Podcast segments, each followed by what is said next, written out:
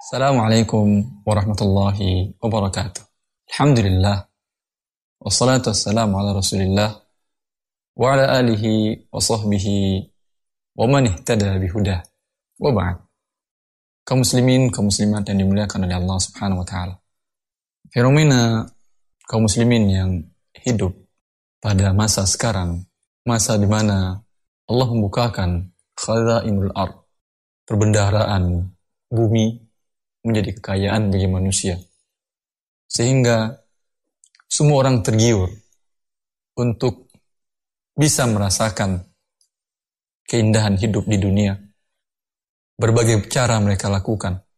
Berbagai strategi mereka buat agar bisa merasakan sebagian dari nikmat hidup di dunia ini seperti dirasakan oleh orang-orang.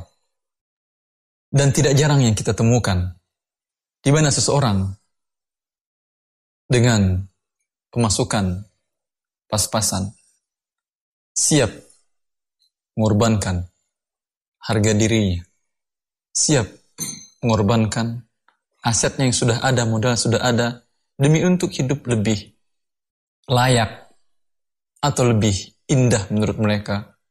Terkadang riba pun mereka lakukan dalam bentuk utang piutang yang mereka ajukan ke lembaga-lembaga yang umumnya adalah lembaga ribawi. Siapa yang mengajarkan kita seperti ini? Kita sebagai seorang muslim yang menjadi kudwah dan uswah kita teladan kita Rasulullah Sallallahu Alaihi Wasallam. Kapan Rasulullah Sallallahu Alaihi Wasallam itu beliau berhutang? Adakah riwayat yang menjelaskan beliau berhutang untuk bangun rumah? Berhutang untuk membeli kendaraan mewah? Berhutang untuk bersenang-senang, berpelesiran ke sana dan kemari. Beliau memang pernah berhutang.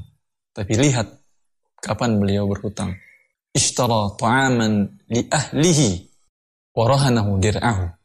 Beliau membeli makanan. Ingat, makanan yang dibeli beliau. Untuk siapa makanan? Untuk keluarganya. Dan beliau gadaikan baju besinya. Ini berarti jual beli yang tidak tunai dengan cara hutang. Tapi makanan yang beliau beli. Dan kapan lagi beliau berhutang? Ketika membeli dari seorang Yahudi unta untuk berjihad fisabilillah. Dibeli kendaraan tapi untuk kebutuhan yang sangat urgen dan menjaga dinullah dan mengembangkan agama Allah Subhanahu wa taala ini. Ini dari uswah kita, tuntunan kita.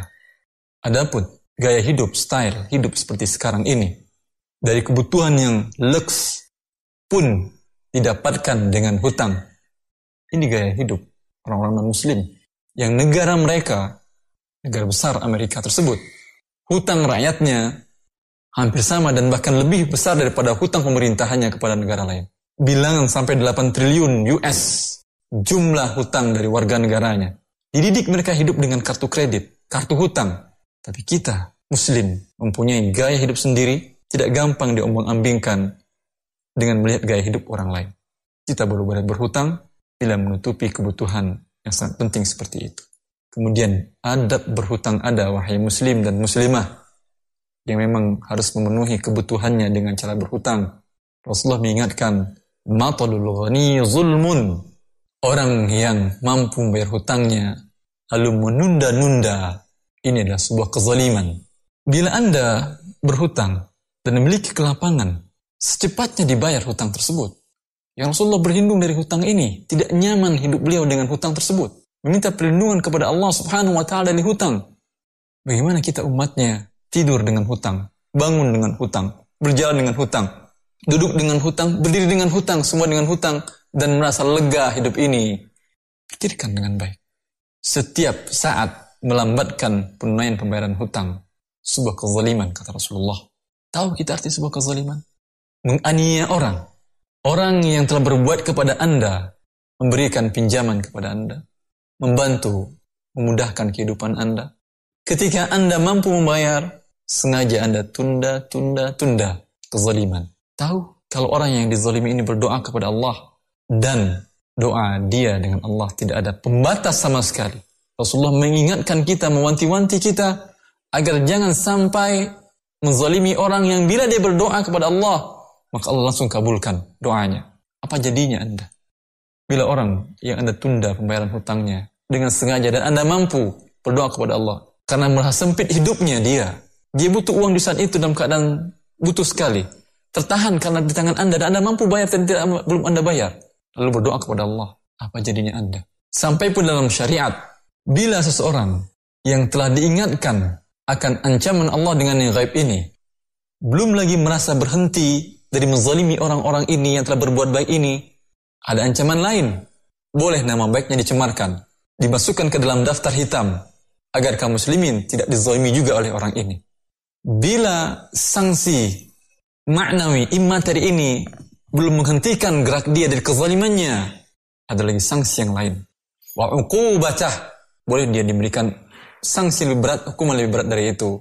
Sufyan bin Uyainah mengatakan, ai al-habsu. Boleh diadukan ke pengadilan dan dipenjara. Sekarang tinggal pilih. Mau tinggal di penjara atau hentikan kezaliman dengan bayarkan hutang. Ini yang penting kita ingat. Jangan hadis Rasulullah SAW yang memberikan kemudahan kepada kita bahwa siapa yang menerima pinjaman dari dari orang lain yuridu ada'ahu addallahu an dia ingin membayar maka Allah bayarkan dengan dia jangan sampai hadis ini membuat kita berada dalam kondisi yang selalu akan nanti dibayarkan Allah akan nanti dibayarkan Allah tidak itu maksud hadis itu wahai kaum muslimin kaum muslimat Yurid, berkeinginan membayar. Ketika ada berarti langsung dibayarkan. Bukan tunggu nanti-nanti-nanti, tidak. Karena hadis tadi melarang matlul ghani. Zulmun. Orang yang mampu menunda-nunda pembayaran hutangnya adalah sebuah kezaliman. Wahai orang-orang yang terlanjur berbuat zalim, bertaubatlah kepada Allah. Mintalah kemaafan dari orang-orang yang telah Anda zalimi dengan menunda pembayaran hutang kepada mereka. Agar Anda selamat hidup di dunia dan meniti jalan yang benar menuju kebahagiaan di akhirat nanti di surga Allah Subhanahu wa taala dengan tidak membawa kezaliman atas siapa pun juga. Assalamualaikum warahmatullahi wabarakatuh. Untayan Mutiara Nasihat Lamun orang doa ke Allah pasti, pasti doa orang doa orang dijabah. Wa idza salaka ibadi anni fa inni qarib فإني قريب أجيب دعوة الداع إذا دعان فليستجيبوا لي وليؤمنوا بي لعلهم يرشدون. Jadi doa pasti dijawab. Baca kanjeng Nabi sallallahu alaihi wasallam, "Ma min ahadin yad'u bi du'ain illa atahu Allah ma sa'ala." Teu aya seorang yang jalma nu ngadoa ka Allah pasti ku Allah mah dibere namun penta namun penta ya, pasti. Ini nu kahiji pasti dikontanan di dunia.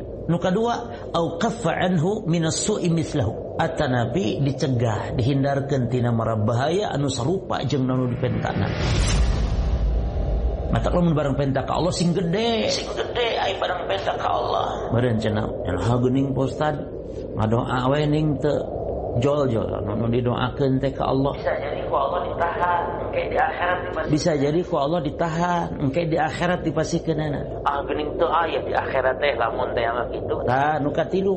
Naon atuh bisa jadi Allah Subhanahu wa taala menghindarkeun mara bahaya anu sarua anu sarua gedena jeung nu dipenta ku urang ka Allah Radio Roja Majalengka 83,1 FM mancarkan cahaya sunnah